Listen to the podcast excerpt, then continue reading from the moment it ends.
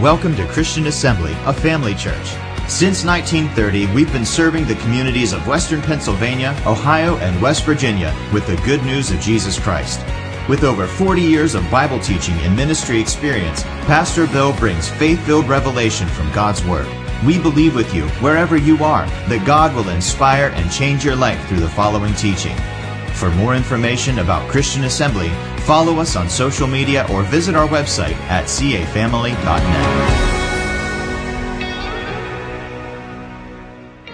I know we got a lot of information tonight. We want information to turn into revelation, to turn into application, right? And manifestation. Isn't that what we desire? Hey, we don't want just information. We want to go all the way through to manifestation. That's what our goal is. I want to put the, together the last two points What we're talking about during this series seven truths that will change our destiny. Seven, seven truths that God used to teach Joshua to teach the people, to raise up a people of faith to get them into the promised land when under Moses they did not get into the promised land. They failed to do so. And so we kind of outline these seven particular principles and we're trying to get these last two in here tonight. Number one, our enemy's been defeated and we're to realize that and recognize that. Number two, we have a covenant with a covenant keeping God who has made promises that He's sealed by the blood and He will never change. What He said He will do, He will do so that we can have faith in Him. Number three, remember our deliverance. How do we get out of the darkness? By the blood of Jesus Christ. Nothing we could do on our own. He did it for us. And so we got to remember where we're at right now is because of where we were he made a decision to love us, send Jesus to die for us, and He did all the work for us so that we could be brought out of darkness into the light. Aren't you glad you're there? So let's not forget that because if He didn't love us, He'd left us there. Right? But He didn't. Number four, it's a brand new day a day in which we can access the throne of God by the blood of Jesus Christ. And we know that Jesus is our representation there at the right hand of God, representing us to the Father. And so we ask anything in His name in this day, and He will, the Father will do it because of Jesus. So we thank God for that. Number five, we are not alone. And sometimes when we're attacked physically and other ways, it seems like we're alone, that God's so far away from us. But we're to remind ourselves we are not alone. The captain of the host of the army of the living God will go before the Israelites to get them into the promised land. And he said he would do that, and he did that for them. So we're not alone, praise God. Aren't you glad that God is with us, in us, and for us? Thank God He is. So we're not alone going in the battle. So if we're facing a battle, say to yourself, I am not alone. The living God, the creator of the universe, is my Father and He's on my side. He sent His Son to die for me, and thank God I'm free. Number six is what we're going to talk about tonight, and seven, if we can get to it. I'll do my best to get us through the whole thing so we can sum it all up. Okay, God has already given us the land in Joshua chapter 6 and verse 2, this is where this comes from. All the other verses are there for you to look over for yourself. And remember, you can take this home, you can study it over and over, you can share it with other people, and it'll be a blessing. Because once again, this is what God used to raise up a faith people. And that's how they got into the promised land. And that's what we should want. Enter into the fullness of it all. Okay, verse 2, Joshua chapter 6. And the Lord said to Joshua, notice that next word, see Everybody say see. see. We got to look at something. See, I want you to see this. See what, Lord? I have already given you the land. Notice this. See, I have given, isn't that past tense? I have given unto thine hand Jericho and the king thereof and the mighty men of valor. I have given. They haven't even gone in yet, but he says, I've given it to you. Belongs to you. It is yours. And guess what? They conceded the land already under Moses, but Moses' group, they failed to realize that. They were already defeated.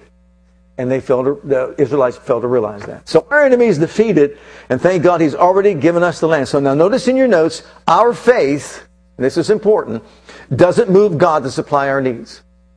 Our faith doesn't move God to supply our needs. No, God has already supplied everything we need before making salvation available to us. He's already done it. He's already supplied our needs in Christ. Okay, he's already done that. 2 Peter 1, 3, and 4. We won't look them up. Just share them with you real quick. That we have precious promises that by these we're partakers of the divine nature.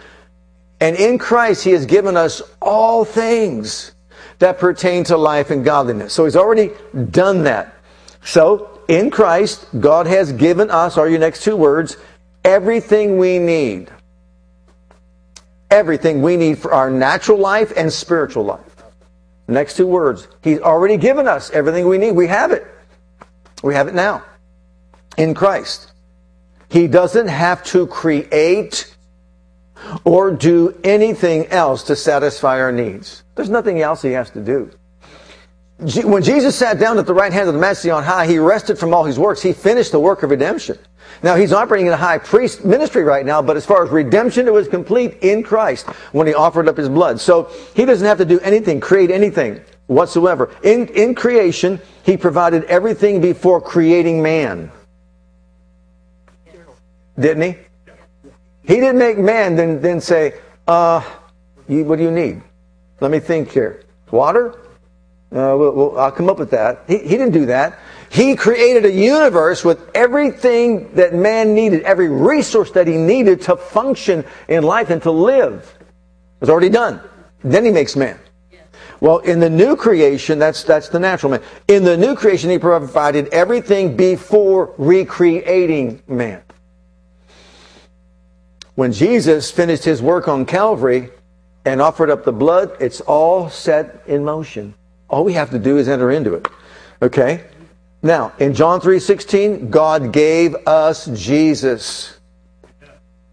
God gave us Jesus. In Romans 8:31 and 32, if he gave us Jesus, he gives us everything. So by giving us Jesus, he has given us all things. All things. So our faith, study of God's word, prayer and meditation, what do they do? They position us to receive what God has given us. They position us to receive what God has given us in Christ. In John 1 12, he came to his own, his own received him not, is what that verse says. So what, we, what must we do? We must receive who God has given. Has he given you Christ? Have you received Christ? When you receive Christ, you received all things that pertain to life and godliness. Not going to get it, you've already received it. In Christ, we have all these things. Luke 12, 32, uh, God takes pleasure in giving us the kingdom. That's what that verse says. It's his good pleasure to give unto us the kingdom. In Matthew 16, 18, and 19, the keys of the kingdom have been given to all believers. All believers have the keys to the kingdom. Not just Peter. So this is talking about binding and loosing. Those are your next two words. Binding and loosing is the privilege of every believer. What we bind will be bound. What we loose will be loosed. As a believer, what we allow will be allowed. What we refuse to allow won't be allowed. And so that's talking about the keys to the operation of the kingdom of God in the life of the believer. And it was God's doing, not man's doing. Okay, in Luke's Gospel, chapter 10 and verse 19. And that verse simply states that he's given us power over all the power of the enemy. So all believers have been given what? We're talking about God's already given us. What has He given us? Power over all the power or the work of the enemy. In Luke 9 1, He says, I give you power to cast out devils and cure diseases. So your last two words are curing diseases. This power and authority includes casting out devils and curing diseases. No wonder He said you can lay hands on the sick and they shall recover. If He didn't give you power to do that, you couldn't do it. You'd have empty hands. But if he anointed you with the Holy Ghost and you've been filled with the Holy Ghost, you got the power of God in you, you can lay your hands on the sick and expect the power of God to transfer into that person's body so they can be delivered and they can be healed. 1 Timothy 6 and verse 17. Okay, when God's word says we've been given everything we need, we shouldn't minimize, is your next word this statement. Don't minimize it. Everything means all things that we need. As disciples of Christ, we, we have God's divine power working in us is your next word. It's working in us right now, giving us everything we need for life and godliness. So our trust is your next word. Our trust must be in the living God who gives us, look at the next word, richly, all things to enjoy. Richly.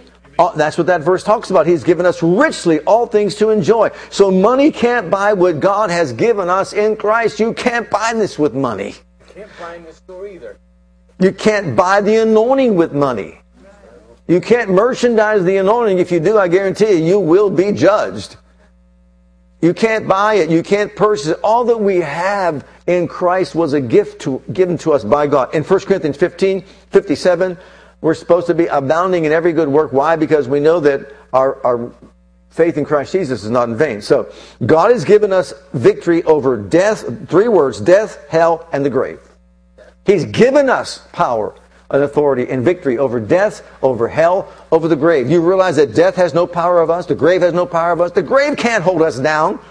The grave will not hold your body down should Jesus tarry and we all go to the grave. It's not going to hold you down. It's not going to hold your spirit back. You're going to go to be with Him in glory, and your body's going to be just left behind. But then one day, when He comes with a shout, the voice of the archangel, the trump of God, the grave's going to open, and here we go. Aren't you glad for that? So we're, we're, we're victorious over death. Nothing has been left out. The land belongs to us. Victory is your next word, belongs to us. Say with me, victory belongs to me. Belongs to Deliverance belongs to us. And healing belongs to us. Healing is our covenant right. Health is our covenant right. Hallelujah. Aren't you glad for that?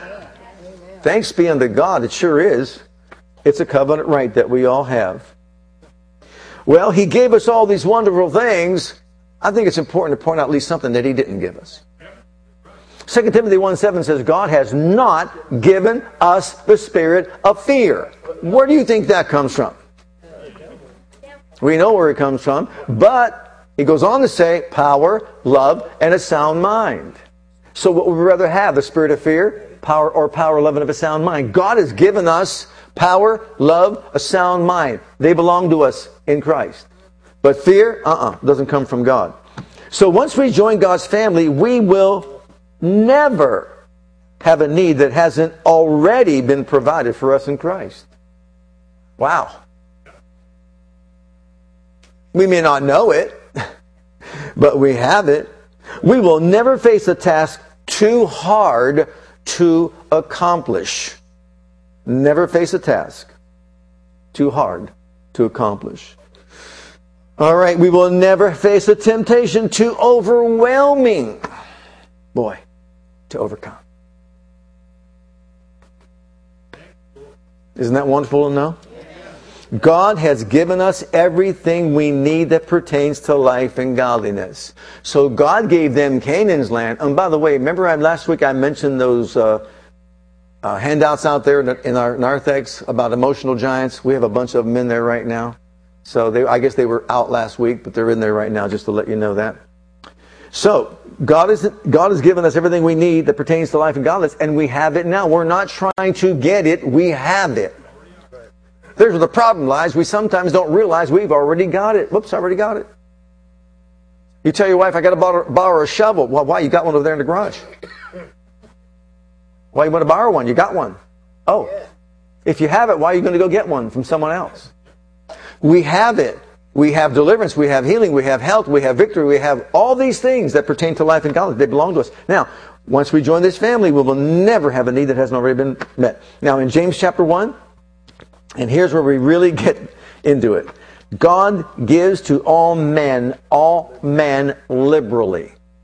Those verses tell us if any man lacks wisdom, let him ask of God who gives to all men liberally and upbraids not. But let him ask in faith, nothing wavering, because he that wavers is like the wave of the sea, driven with the wind and tossed. Let not that man think he shall receive anything from the Lord. Notice it's not God giving, it's our receiving. The problem is not God giving, the problem is our receiving. So, James tells us this God giving what we man needs has never been the problem. God gives to all men liberally, and then man's needs, uh, God giving what man's needs has never been the problem. Receiving what God has given has always been the problem. Do we see that? Because every good and perfect gift has come from above, and it's been given to us in Christ. And there's no shadow of turning in Him. So, would you say this with me? I have all things, that pertain to life and godliness in Christ. Wow. The problem's not God giving. It's our receiving. In Psalm 84, verse 11, a wonderful psalm, we should use it for a devotional. And that psalm tells us our God is a sun and shield who gives grace and glory. Listen, no good thing will he withhold from them who walk uprightly. No good thing will he withhold. Is healing a good thing? Oh, yeah. He's not withholding it because it's a good thing. Jesus went about doing good, healing all that were oppressed of the devil, for God was with him. Jesus said to the Pharisees and all the religious people that, that were in the, in the synagogue and said, what good deed? Is it, is it right or wrong to do a good deed on the Sabbath? And what did he do? He healed the man's withered arm, right? He called that a good deed. So healing is good. So it belongs to us. It's a good thing. God doesn't withhold any good thing that belongs to us. So God withholds nothing from those who walk in faith. When the laws of faith are in operation, we can be sure that God will watch over His word to make it good. You see, it's on our end. I think I said this a long time ago, bears repetition here. We've got to become better receivers of what God has given. And see, some don't like to hear that. But God's a sovereign God and He'll do what He wants. And if He doesn't want to do it, I just makes my skin crawl. Because you see, as a sovereign God, He made a promise. And once He seals that promise with blood, He cannot, He will not, no matter how sovereign He is, change. He did that so we can have an anchor for the soul that goes in beyond the veil. Oh, hallelujah. We can anchor our soul on that. What's an anchor going to do? Hold us in a one spot position, right? If you're, if you're out there on a boat, maybe a lake, or if you're out there on, a, on especially in the ocean, and you don't drop anchor, what's going to happen to you? You're going to go with the tide, right? You're going to go with the flow, are you not? The current's going to take you a certain place. But if you anchor, you're going to stay right there. So what is he saying? Anchor your soul on the promise of God, knowing God cannot lie, will not lie, and He's made you a promise, and stay right there. Get your focus and attention on what He said, not everything else. All right, in 1 Peter 2 and verse 24, in Christ, God has already given us healing. Who his own self bare our sins in his own tree on the body, who being dead to sin should live to righteousness, by whose stripes we will be. Word. No, will be. You, you've been taught. Healed. We're healed. How does God see us? Healed. So by his stripes we were healed. And he says, See, I've given you the land. See, I've given you the victory. See, I've given you deliverance. See, I've given you healing. Remember, he told the Israelites, See, I've already given you Jericho, given you the king. I've given you it all. It all belongs to you. They never stepped foot on it, but it belongs to them.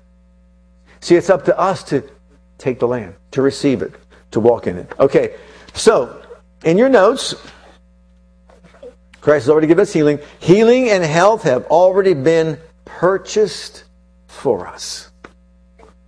Wow. Think about that. What would you like to give your son or your daughter for their birthday, for Christmas, or whatever? Well, what did you buy them? I purchased them life and health. They're under the tree. You can see one box here, one box there. One says life, one says health. Wow, I bet you that cost a lot. Yeah, the blood of Jesus Christ. That's what it cost. The blood of the Lamb paid the price for us to be free from sin and its power, from sickness and its power. Are you thankful for the blood of the Lamb that purchased our redemption, that purchased our victory? Oh, hallelujah. Thank you. Let's take a moment. Thank you, Jesus. Thank you, Jesus. With your stripes, we are healed. By your blood, we have a covenant.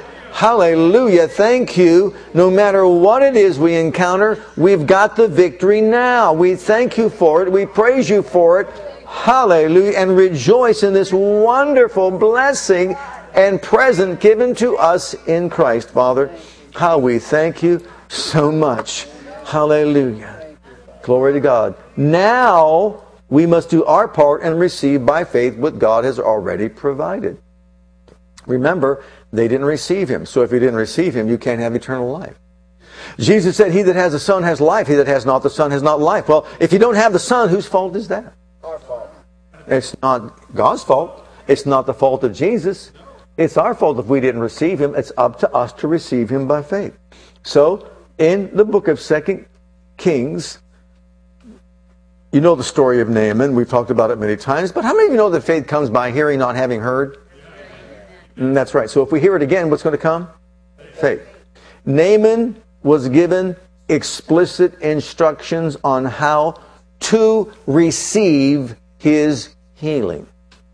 What was he told? Naaman, go dip in the river six and a half times. No, seven times.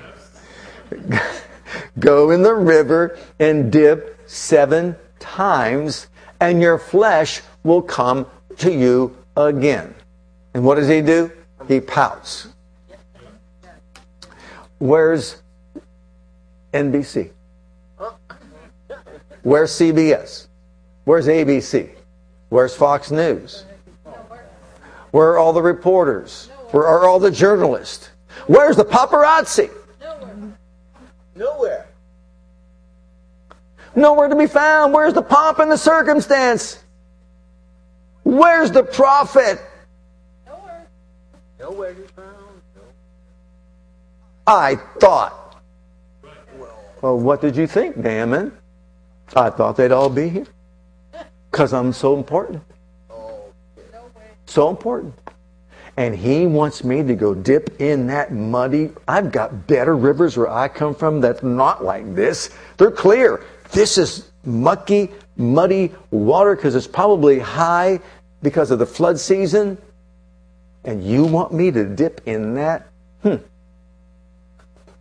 Let's get out of here. Let's get out. So they make their journey, going to go back. And uh, his servant says, I'm sure they're, you know, a little bit intimidated, but anyhow, uh, sir, master, just a moment. If he would have asked you to do something more noble, would you have done it? Yeah? Well, then, what's wrong with dipping seven times to rid your body of leprosy in a muddy river? Hmm. Never looked at it that way. Yeah, I know, because you see, every dip is a layer of pride coming off. Every dip, another layer of pride comes off. Because you see, he had all those medals that he was showcasing to all the people, and no one was flashing their cameras or anything like that to see them. That meant that first layer had to come off before you could dip in.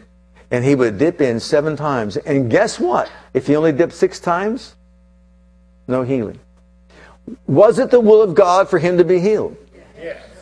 Did God give him instructions as to how to receive his healing? Yes. Did he obey them at first? No. No. So, what he heard didn't line up with his way of thinking.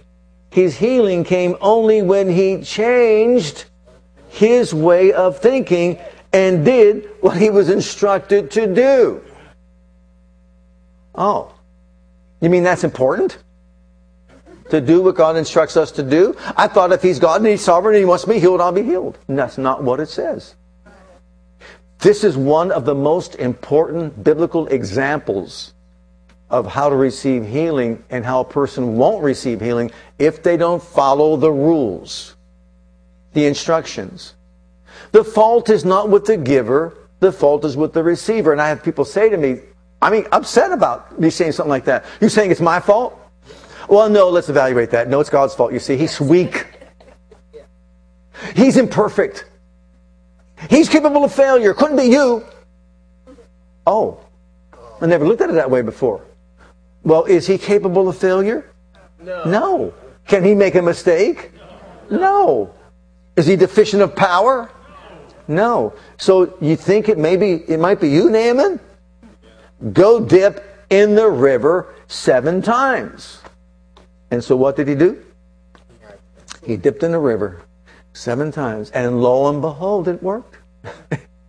my son, attend to my words. Incline your ear to my sayings. Don't let them part from your eyes. Keep them in the midst of your heart. They become life to you and health to all your flesh. Would you say there's instructions there? How do we attend to the word? Incline your ear. In other words, listen to what I'm saying, Naaman. Listen to what I'm saying.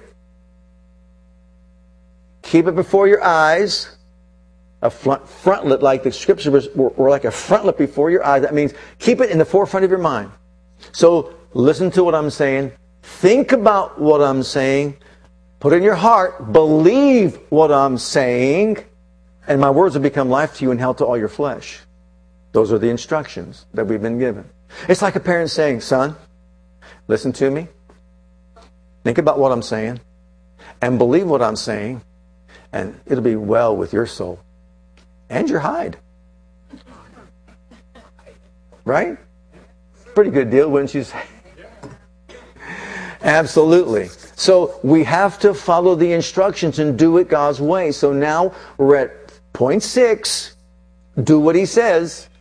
I mean, he's already given us the land. We have the land and we have to do what he says. Okay, this is number seven.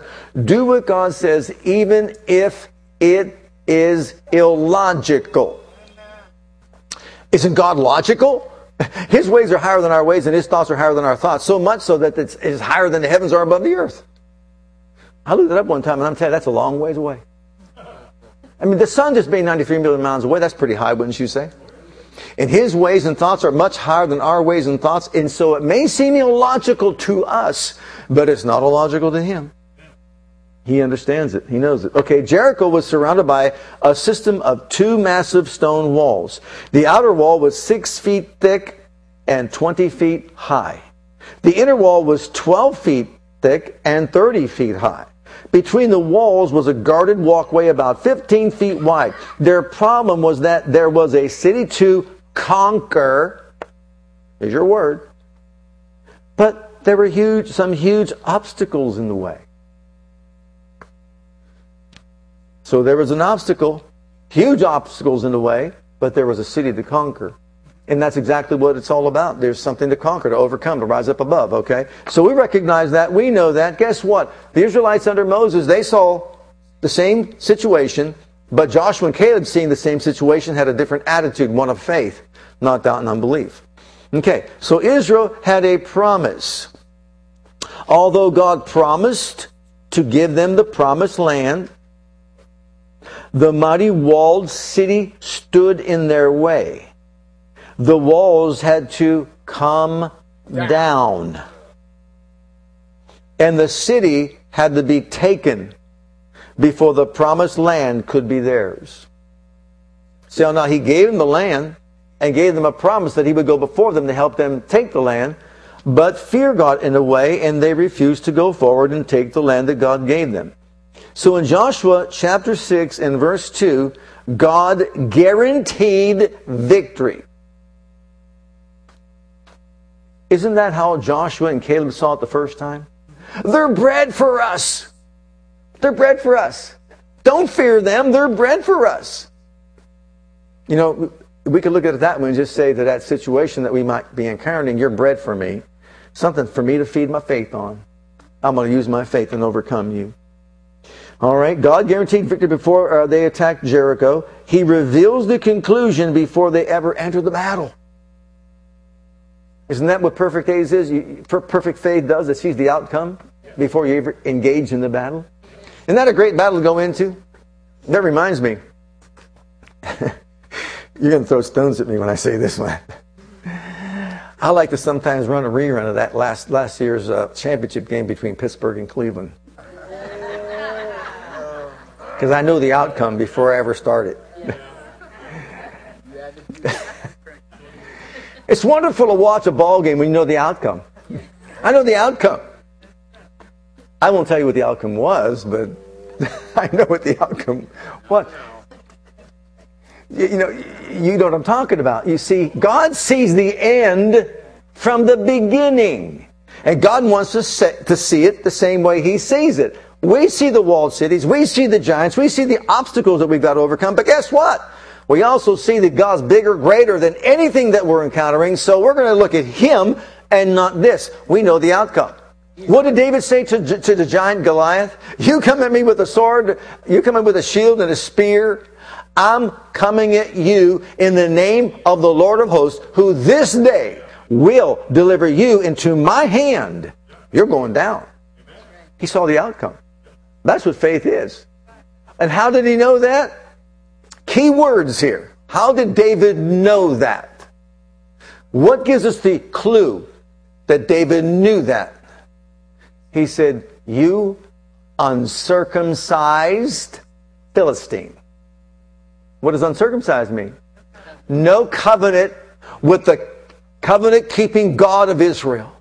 But I'm coming at you in the name of the Lord of hosts, who I'm in covenant with, which means he will defend me and fight for me. So, what's our situation that we're coming against? Whatever it might be, if it has a name, you have no covenant with God, but I do. You're going down. You're eradicated from my body. So, notice this. He reveals the conclusion before they ever enter the battle. The plan is illogical from a military perspective. It's illogical. Does this sound logical? Point one march around the walls once for six days. Uh, good strategy. Uh, march with the Ark of the Covenant. Oh, okay. Put seven priests in front of the Ark. That's going to really make a difference. On the seventh day, march seven times. We'll just get tired, exhausted. Seven days, uh, seven times. Those walls are, that's pretty big property there. How far is that? Have the priest, uh, seven days, have the priest blow the ram's horn and the people shout on the seventh day. And that's going to be really exhausting. Be perfectly silent as they marched. And here's the strategy march, silence, blow horns, and shout. What military expert would embrace or recommend such a plan? Anyone? I got an idea. We'll come up from the rear. No, no, no. We'll just, no, no, why hide? Just walk around the walls. Sneak up right. Just walk around the walls the first day, one time, the second day, one time, the third day, one time, the fourth day, one time, the fifth day, one time, the sixth day, one time. And we'll really get him when we go seven times on the seventh day. Yeah, they're just going to cower in fear, right? No. Remember, remember VeggieTales? They threw snow cones on top of them. The, remember that? Yeah, that's what they were getting. They were getting heckled and all that. Look at these numbskulls. Look at what? Wait a minute. They, read, they, they did this once for six days. That, that's two. That's three. That's four. That's five. That's six. Seven's the perfect number of the Lord, isn't it? Seven times on the seventh time, we know what they did. Israel had a partner in your next. Joshua chapter 6, verse 2 told us what? I've already given you the land. I have given you the land.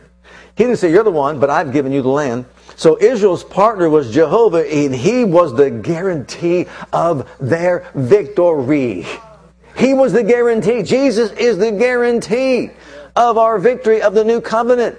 Amen. The guarantee, praise God. Oh, thank God.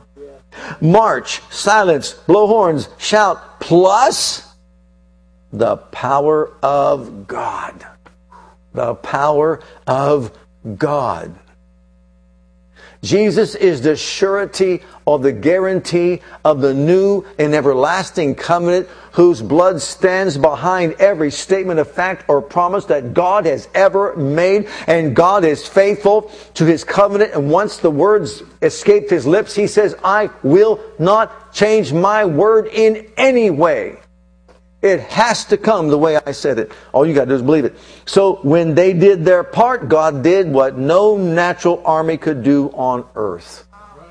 No natural army can do it.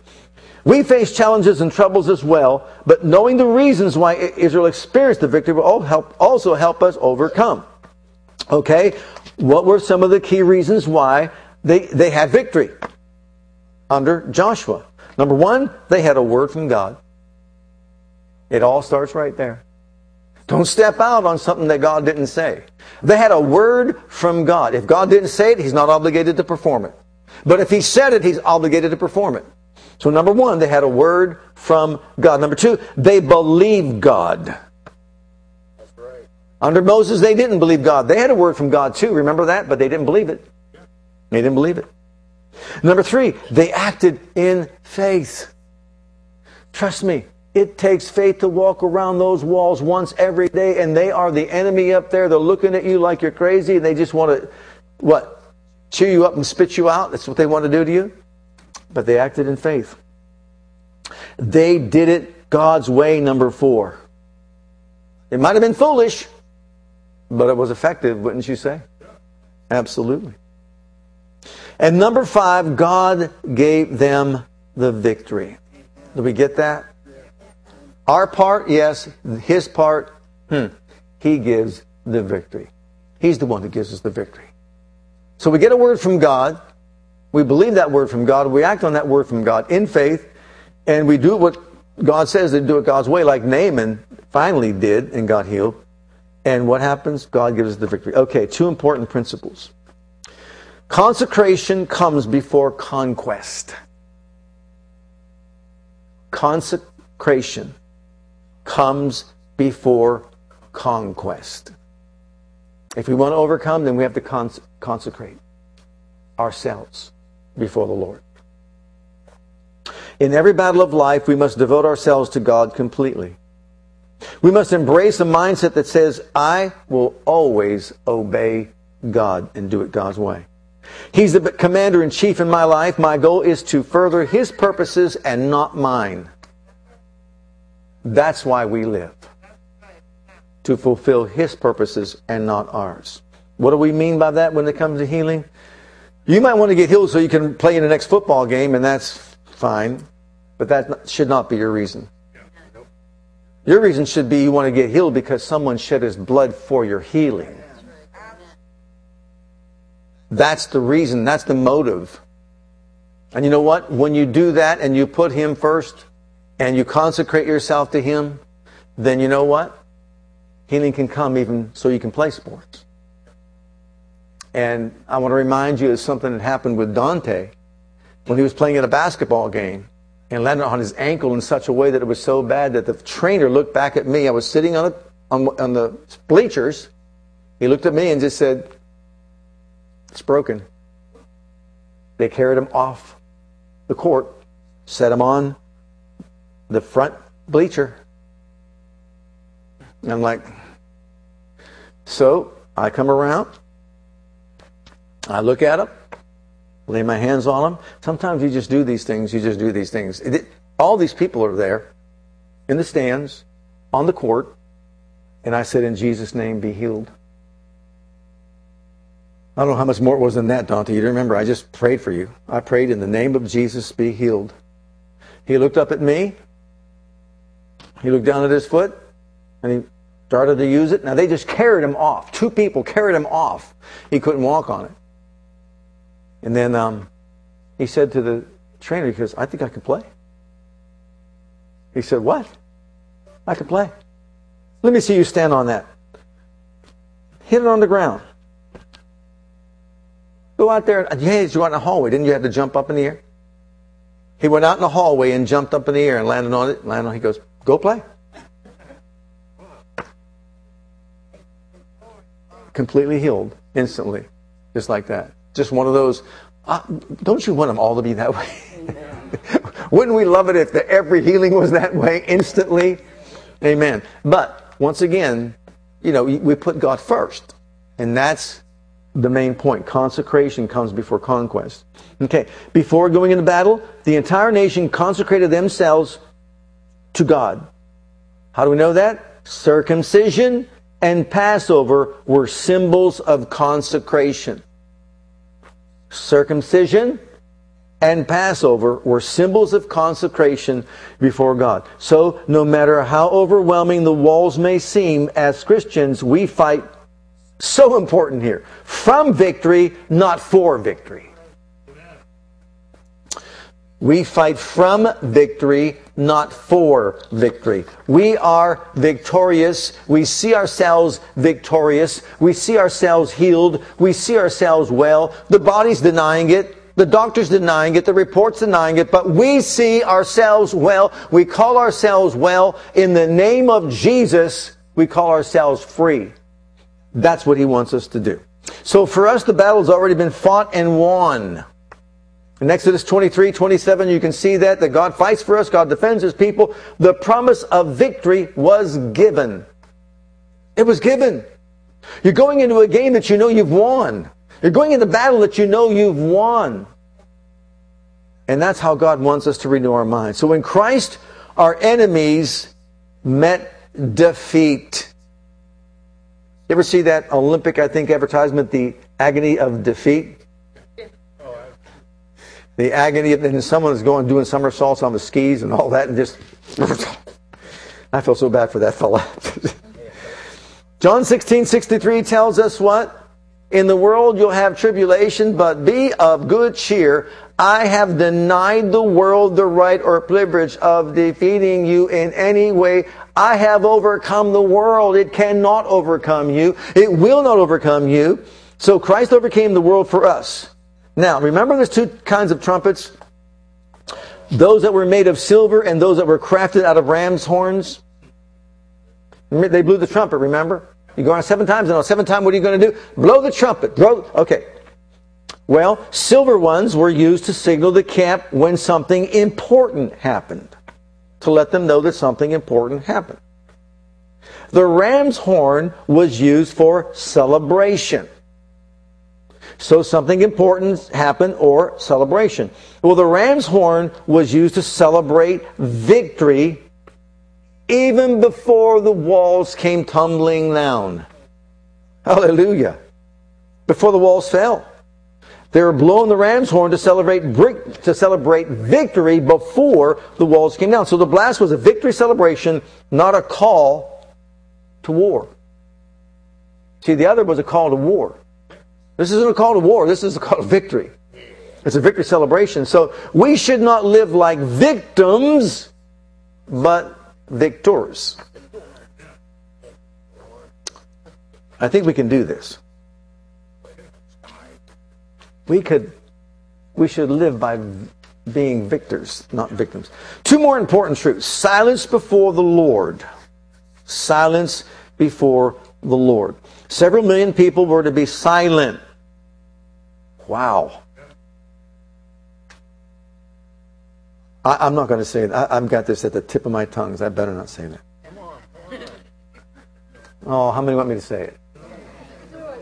Come on. Come on, bro. Were there any women among them? you knew it, didn't you? You knew I was going to say that, didn't you? Imagine it. They were left to their own thoughts while listening to the people mocking and taunting them. Gee, imagine that. Mocking and taunting. And there they are, silent. Remember what David said? I kept my tongue, I was musing, and as I was musing, my tongue was silent before the Lord. And he said, I just let it out. So can you imagine all that taunting that's going on, all that mocking and scoffing that's going on? And they're not saying a word. They had to be thinking, only God can do this. Only God can do this. He promised to fight for us and He will. So what's the lesson that we learn? We all must stop talking about what we should do and get quiet before our God to discover the battle plan. What does He want us to do? Psalm 46:10, you know the verse, be still and know that I am God. Ephesians, uh, Ecclesiastes 5 verse 1, same thing. If you're in the presence of the Lord, be silent and be, be still before God. We must train ourselves to be open and receptive to God's voice. We must train ourselves to be open and receptive to God's voice. We must not be moved by the taunts and negative thoughts that are sure to come our way. Like Noah just like Noah. You're right. Don't be moved when they mock you and taunt you because you're building a boat. You're building an ark, right? Correct. Exactly. In the battles of life, we must learn to say, Speak, Lord, for your servant is listening. Speak, Lord, for your servant is listening. Number two, Unquestioned and continued obedience. Unquestioned and continued obedience. They walked around the walls daily with no sign of change. They seemed to be no closer to victory than when, the, when they began. Like Naaman, the battle wasn't won until They obeyed and continued to obey God. In other words, they didn't stop one time. They didn't stop one day, one day and say, well, we did this three days, we're not going to do it the next day. No, they continued. And then on the seventh day, we did it one day, one time, two times, three times, four times. They didn't stop short of seven times.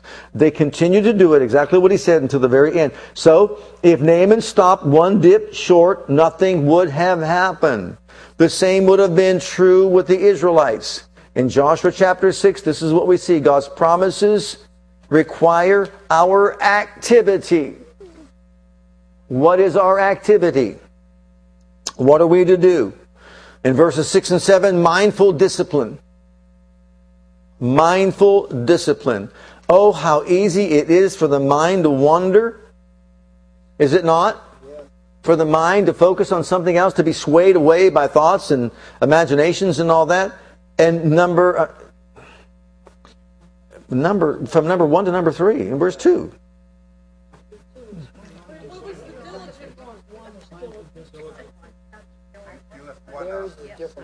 Oh, somebody, I don't know, something happened there. The first one was diligence. First one was diligence, and the second one would be mindful discipline. Then the third one in verse 14 is patient repetition. Patient repetition, which is what they did. Sometimes you're just confessing the word over and over again. With the stripes I'm healed. With the stripes I'm healed. With the stripes I'm healed. With your stripes I'm healed. With your stripes I'm healed. With your stripes I'm healed. You say, why you keep saying that? Because the devil doesn't like it. With your stripes I'm healed. With your stripes I'm healed. With his stripes I'm healed. With the stripes I'm healed. I'm healed by stripes. I'm healed by stripes. I am healed by the stripes of Jesus, and I thank God that I am.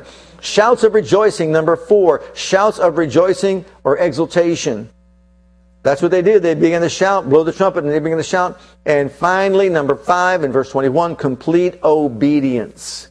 Complete obedience. So God didn't say, sit tight and watch me work. He gave them a game plan to be fulfilled. They had to march, keep silent, blow the horn, and take the city. And what does it say in Hebrews chapter 11, verse 30? By faith, the walls of Jericho fell after the people had marched around them for seven days. Notice the participation here of the people is highlighted. That's when they fell after the people marched as God said for seven days. Amen. Praise ye the Lord. And so we've got seven truths that will help us get into our promised land. Seven truths that will help us be people of strong faith so that we can cooperate with God so that His purposes can be fulfilled in our lives.